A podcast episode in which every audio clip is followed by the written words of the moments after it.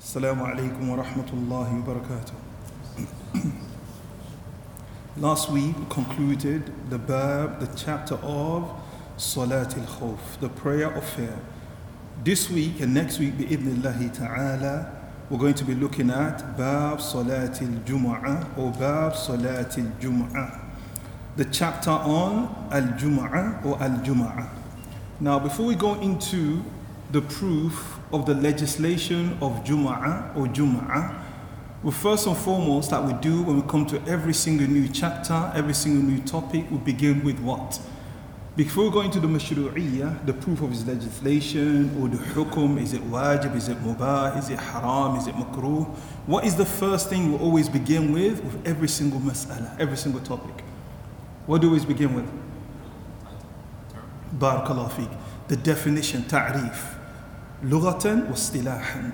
That anything we study, always begin with the uh, literal or the language, the meaning according to the language or istilah, according to the sharia of Allah subhanahu wa ta'ala. So this bab, Salat al-Jum'ah or Salat al-Jum'ah, what is al-Jum'ah? They say al-Jum'ah summiyat al-Jum'ah li-ijtima'a al-nas fiha. That Jum'ah is called al-Jum'ah because of the people they gather on this particular day. And it came with two different lugha. There's two different ways to say. You either say Jumu'ah or Jum'ah. So Jum'ah literally means the gathering or congregation of a people. And it's called that because the people they gather or they congregate on this particular day of Jum'ah or Jum'ah. And Jum'ah al-Aslufi in a Muslim country, the origin should be that Jum'ah is prayed in one particular masjid only. Only in one masjid, in a town or in a village. However, if the Wali al Amr, the leader of the Muslims, sees a need for another masjid to be built for Jum'ah, it allows that to happen. Or any other person who represents the leader of the Muslims, such as like a Islamic body, the Awqaf, the Ministry of Religion, for example, that if one masjid is not enough to cater for everybody to pray Jum'ah, they could open another masjid. And that's why it's called Jum'ah because the people gather on that day. So all the different masajid, if one masjid is enough, they'll all come together on Friday and pray in one masjid.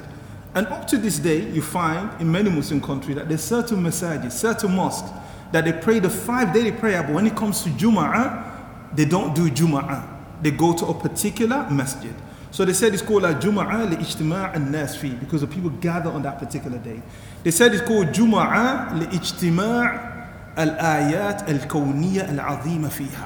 They said it's called a Jum'ah because the gathering of great universal creations they took place on this Yom Jum'ah.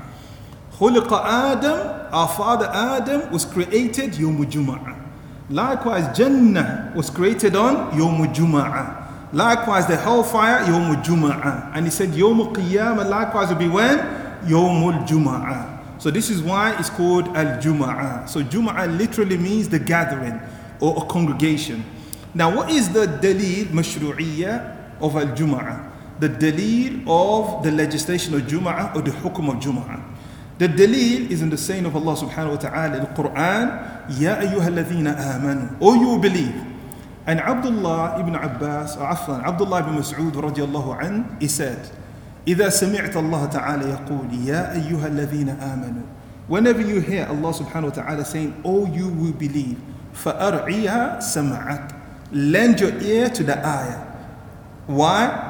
إما أمر يؤمر به أو نهي ينهى عنه It's either an order Allah subhanahu wa ta'ala is ordering you with or prohibition Allah subhanahu wa ta'ala is prohibiting you from. So this ayah, Allah Ta'ala said, Ya ayyuha alladhina amanu, O you believe.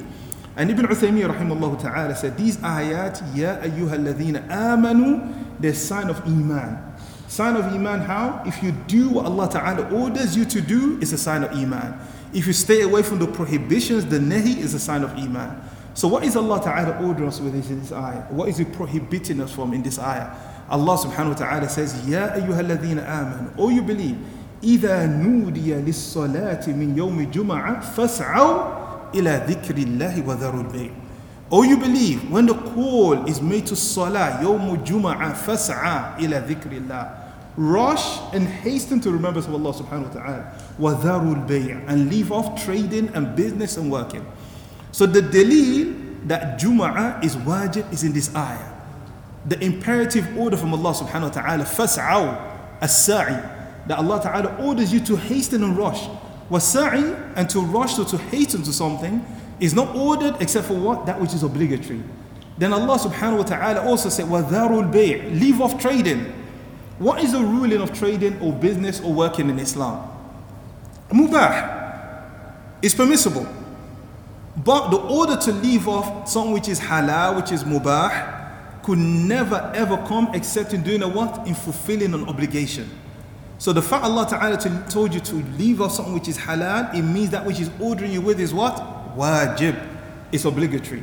Also from the sunnah of the Prophet Sallallahu Alaihi Wasallam, the Prophet sallallahu alaihi wasallam said, "Man taraka thalatha juma'at." Whoever leaves off three juma'at, three juma'at, taba Allahu ala qalbi. Allah puts a seal on his heart. In another hadith, the Prophet sallallahu alaihi wasallam said, "Is either people will stay away from leaving off juma'ah, la yakhtimanna Allahu ala qulubihim." Allah will put a seal on their hearts, and they become from the ghafilin. Those, when the ayats of Allah subhanahu wa ta'ala recite upon them, they say, Asatirul awwaleen. These are just story, fairy tales. But what does Allah subhanahu wa ta'ala say? كَلَّا بَلْ رَانَ عَلَى قُلُوبِهِمْ They have a seal upon their hearts. Also from the ijma' of the scholars is that al-jum'ah, the jum'ah salah is a wajib, is an obligation.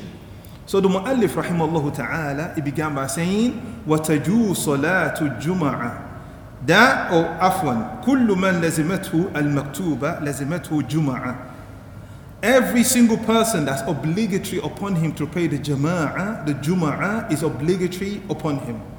إن كان مستوطنا ببناء If he's living in a solid structure, not a temporary structure. If you're living in a solid permanent structure, juma'ah is obligatory upon you.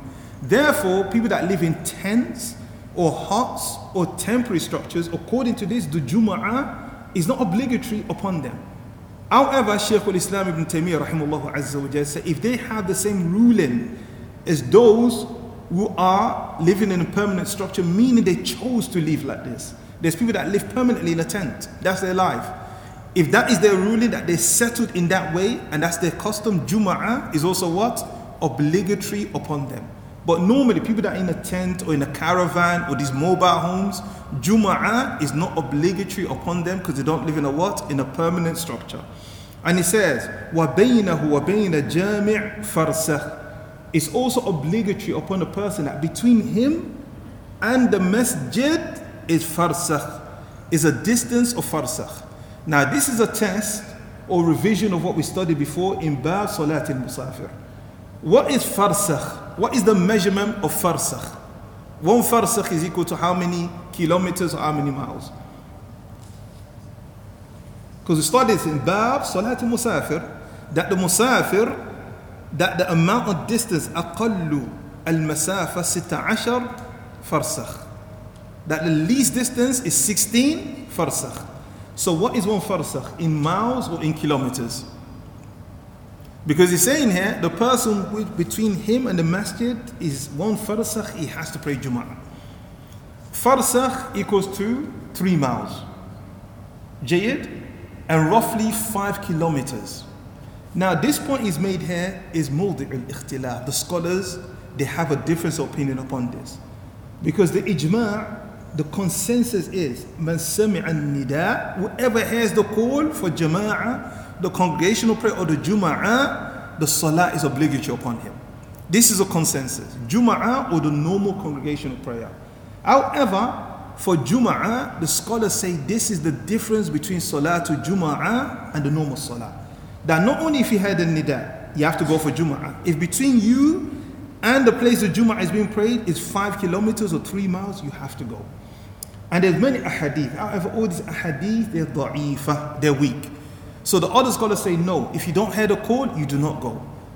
Because the Prophet ﷺ, when the blind man came to him, he said to him, Atasma'un nida? Can you hear the call to prayer? He said, Na'am.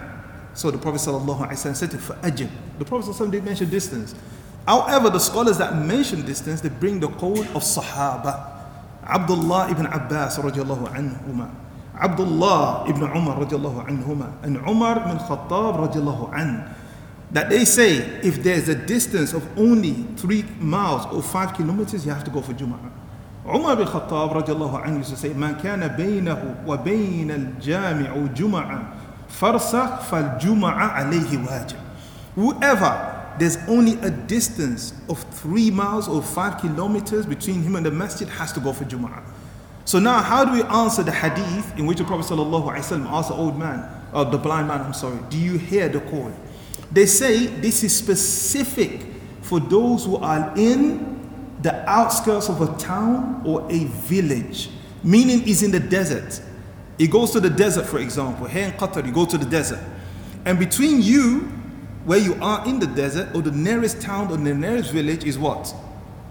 Five kilometers. You don't have to go because you're in the desert. But the people in the town, in the cities, in the villages where there's masjids and buildings, if there's only between them and the masjid five kilometers, they have to go. They have to go.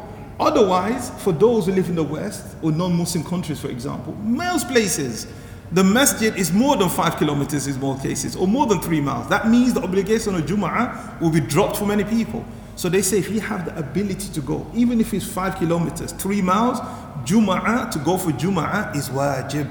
And this is the most authentic opinion that if there's only three miles or five kilometers, Jum'ah is wajib. And of course, if you had a call to Jum'ah. Alhamdulillah, here we had a call to Jum'ah. Jum'ah is obligatory upon whoever between him and the masjid is only five kilometers or he hears the call. And then he said, إِلَّا الْمَرْأَ وَالْعَبْدُ وَالْمُسَافِرُ وَالْمَعْذُورُ بِالْمَرَضِ Except also for the woman or the slave or the one that's traveling or the one that has an excuse of sickness or matar or rain or khawf. Now where's the proof for all of these things? hadith of the Prophet sallallahu alaihi wasallam, which says, "Al-Jum'ah haqqun ala kulli Muslim." Jum'ah is an obligation upon every single Muslim. He said, "Illa," except for al-mamluk, except for the slave. So the slave doesn't have to pray Jum'ah according to some scholars. Some scholars said he has to pray. If his owner or his master allows him to pray, it's a wajib. If his owner or master prohibits him, the sin goes on the owner or the master. Then the Prophet ﷺ said, Well, mar'ah, and the woman, the same way she doesn't have to pray jama'ah, she doesn't have to go for jum'ah. However, she goes for jum'ah and prays the jum'ah, which is two rak'ah, it suffices her. Whereas she prayed in her house and she's a resident, she'll pray four. Al mar'a was sabi, and a young child, and likewise al marid, the one that's sick. How many things have we mentioned here? How many? Four. How many things did the author mention? Six or seven. He mentioned another three. And who were they? This, show, uh, this test of your attention, inshallah. He said Musafir, the one that's traveling. Those who have to pray, Jum'ah. Where's the evidence of this?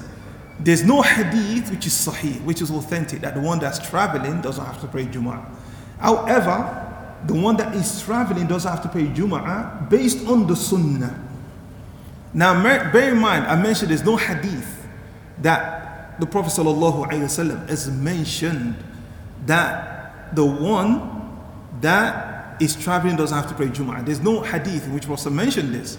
But I'm also saying at the same time, the one who's traveling doesn't have to pray Jum'ah based on the Sunnah. Is there a contradiction in these two statements? Why? Why is there no contradiction? I'm saying there's no hadith. The Prophet didn't say in any hadith that one that's traveling doesn't have to pray Jum'ah. But at the same time, I'm saying in the same breath, but the Sunnah proves he doesn't have to pray. Why? Because, huh? Barakallah. Because the Sunnah are the statements of the Prophet sallallahu alaihi wasallam, the actions of the Prophet sallallahu alaihi wasallam, and the approvals of the Prophet sallallahu alaihi wasallam. So when we look at the actions of the Prophet sallallahu alaihi wasallam, it was in Arafah. And in Arafah, at that time, there was 100,000 people. So this is more than enough number for Jum'ah. Yet the Prophet sallallahu wasallam, he didn't pray Jum'ah. What about al-matar when it's raining? Where is the proof that you don't have to pray Jum'ah when it's raining? Abdullah ibn Abbas radiallahu ta'ala anhuma. When it rains, he used to order the mu'adhin to say, Sallu fi rihalikum, sallu fi rihalikum. Pray in your houses. Pray in your houses, pray in your houses. when it rains. However, like we mentioned, concerning the ones that have udhr to join their salah, the rain that is spoken about here, that is intended here, is not normal rain, like a drizzle. Not a normal drizzle. That today is drizzling. The muaddin says, Sallu fi rihalikum. Secondly, even if it's heavy rain, if it doesn't disrupt normal life, because there's some parts of the world they have monsoon season, it rains almost the whole year. But things carry on as normal. People still go out, cars on the road, people are still trading because of the drainage system, or they're just used to it. But the rain that disrupts normal life, that becomes extremely dangerous or muddy, your clothes get dirty, you don't have to go for what? Al Jum'ah, for the Jum'ah, as Salah. So he said it's not obligatory upon the slave, the traveler, the one with excuse of illness or al khawf, the of fear. وَإِنْ حَضَرَهَا However, if they intend or they decide to attend the Jum'ah, it suffices them, even though they don't have to go. It suffices them to pray the two rak'ah. Then he went on to say, وَلَمْ تَنْعَقِدُ بِهِمْ However, تَنْعَقِدْ بِهِمْ However, the congregation is not completed by their number. What does this mean? It means these people that Jum'ah is not obligatory upon them. If they pray the Jum'ah, they do not complete the congregation. What the Mu'allif, the author here means is there's a specific number for Jum'ah to be completed. And Mu'allif or the author is a Hanbali, Hanbali school of thought. And his opinion or the school of thought of Hanbali, there has to be at least 40 people. And likewise the Shafi'i, meaning if we have four from this category, meaning we have two travelers, for example, and a woman and a slave, four of them, and the total number of people is 40. That means minus four, it makes 36. That Jum'ah, according to this school of thought, cannot be completed. Why? Because these people, the Jum'ah, they don't make up the congregation. They'll get the role of Jum'ah, but they don't make up the congregation. Some of the other ulama, they say no, the least number for Jum'ah is 50. However, these figures, 40, 50, 50, sorry, there's no evidence for 50. 40 there is. A hadith in which a Sahabi was asked, How many of you were there when you prayed with the Prophet? And he said, Kunna yawma idin arba'in. That day was 40. However, even though he mentioned 40, there's no specific, yani, explicit evidence that the Prophet ordered that to be 40. ممكن حصل اتفاقا it could happen coincidentally some other scholars say therefore it's not 40 they say it's actually 12 where's the evidence of 12 the evidence of 12 is in the same ayah إذا نودي للصلاة من يوم الجمعة فاسعوا إلى ذكر الله وذروا البيع جيد and what's the, what's the continuation of the ayah yes Salman you memorize the surah Jum'ah and this surah is called Jum'ah. That shows also the excellence of Yom Jum'ah. There is no day of the week that's mentioned in the Quran with praise except for what? Jum'ah. Allah subhanahu wa ta'ala says the same ayah that وَإِذَا رَأَوْا تِجَارَةً أَوْ لَهْوًا When they see a trade coming in or some kind of other activity, Allah subhanahu wa ta'ala said, وَتَرَكُوكَ قَائِمًا They leave you, Muhammad sallallahu standing. They leave you standing. The reason Allah subhanahu wa ta'ala revealed this ayah is that once the Prophet sallallahu alayhi wa was on the minbar and he was giving the khutbah, khutbah to Jum'ah and the trade came in from Asham, from Syria. And when the people saw the trade coming in, the caravans coming in, they left. And they left the Prophet sallallahu on the minbar. And the only people that remained, their numbers was only 12. So based on the fact that only 12 people remain, they said the least number, because Prophet continued khutbah, is 12. But is this an evidence also? No. Because 15 may have remained if they wanted to, 12 might have remained 4. So it did not happen on purpose. He didn't ask for 12 to remain. But it happened coincidentally that only 12 they remained.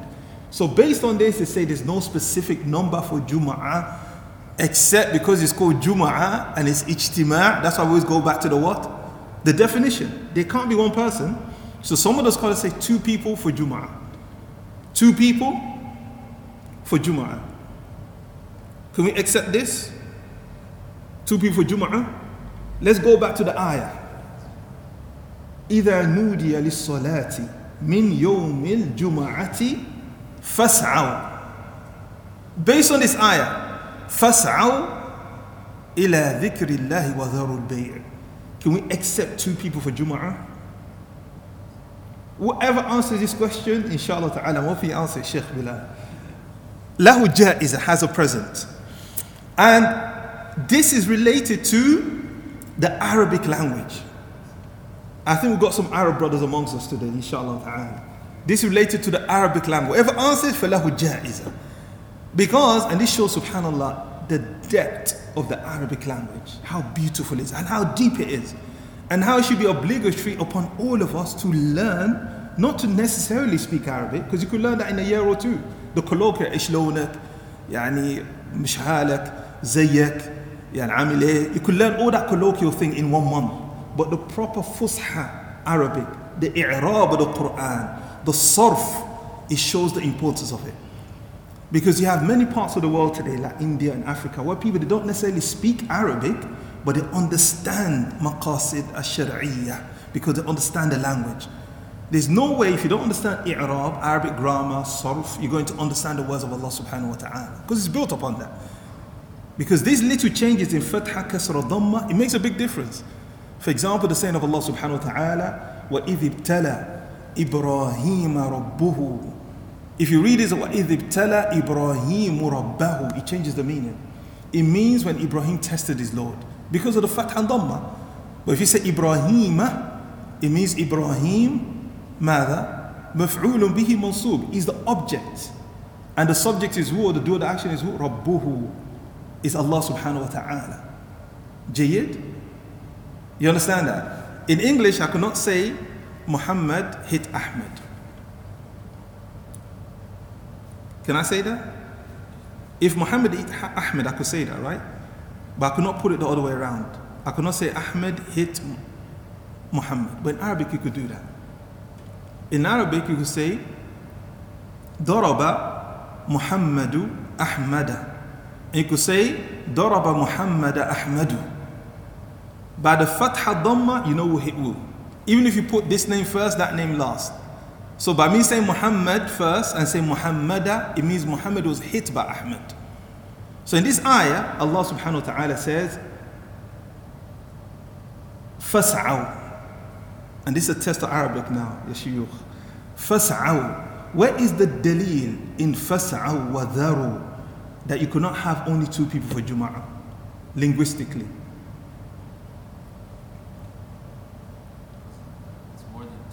Barakallahu feek. Aywa. Wow al jama'ah. You see this wow here with the alif, wow al jama'ah. Because in Arabic, Arabic they have plurals, unlike English. Two, two boys. But in Arabic they have dual. You don't say two boys in Arabic. Waladan. And if it's more than three and above, awlad. Watasa'udan. Awlad. So here Allah subhanahu wa ta'ala says, fas'aw. If it was two, it would not be fas'aw. What would it be? Fas'a. But Allah Ta'ala said, rush, meaning three or more. So aqallu adad, the least number for Jum'ah, therefore, is how many? Three people for Jum'ah. Jayid? So the Mu'allif rahimahullah ta'ala will conclude here bi'idhnillah. He went on to say, illa al-ma'dhur. As for those who are excused from Jum'ah, meaning it's not obligatory upon them, such as who? The one who's ill or the rain. Even if they're little in number, the jama'ah could be completed according to his madhab by them. وَمِن شُرُوا صِحَّتِهَا And from the conditions of its correctness of Jum'ah is to pray it in its time or at its time. And what's the time of Jum'ah? The same time as al-Dhuhr. And the reason he mentions it is, there's some that say Salatul Jum'ah, it's a rare opinion, is the same time as Salatul Eid. The same time you pray Salatul Eid, you pray Salatul Jum'ah. Jayyid? And some other scholars say no, it's the same time as Al-Dhuhr. However, the khutbah could be given before the time of Dhuhr. But the Salah itself has to be prayed at when? The time of Al-Dhuhr. بعد الزوال. And then he wants to say, وَفِي قَرْيَةٍ It has to be prayed in a qaryah. What is a qaryah? Today is a test of languages. And you should know this, qaryah. You go to Pakistan, you go to India, you go to Bangladesh, you go to Syria. Even in the madrasa, children, three, four years old, they learn these things. The same way our children are learning A, B, C, D. First time uh, I went to Kenya, there's a kid, I never forget this kid. Everything he learned in Swahili or learned in Arabic. That's how they teach them there. You know? So one of the first things I learned was uh, okuta. Okuta means a wall. So said okuta jedron, like that. They will learn it like that. Jayid. So qarya is a word that comes many times in the Quran. What does the word qarya mean? Huh? Village. Literally, they use qarya to mean a village. So he's saying here he has to be prayed in where? Qarya. He has to be prayed in a village, if we take it literally.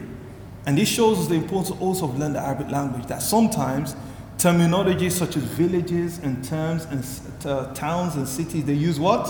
Synonymously. And the evidence of that is Surah Yasin. Surah Yasin, that Allah Ta'ala used Qarya and Medina interchangeably. What does Allah Ta'ala say in Surah Yasin? Was'al ashab al qarya.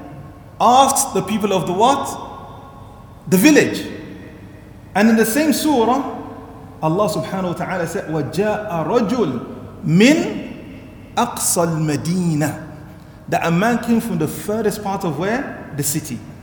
So a city could refer to as a village, and a village could refer to as a what?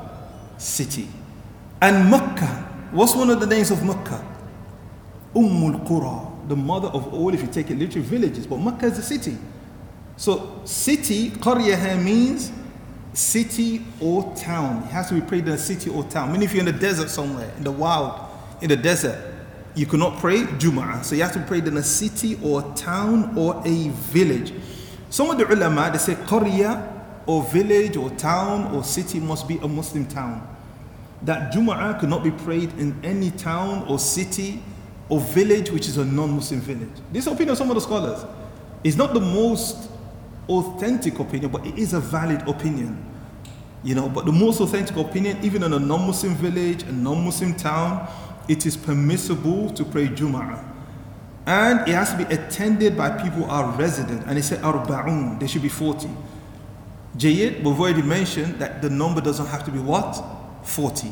Now it goes into the shurut of the salah itself, the khutbatan, fi kulli khutbah, hamidallah ta'ala, wa salah ala Rasuli wa qira'ah ayah, wal maw'idha. Now these conditions of the khutbah itself and the salah itself, bi'idhnillah ta'ala, we'll go into them next week inshallah. Any questions concerning Salatul Jum'ah?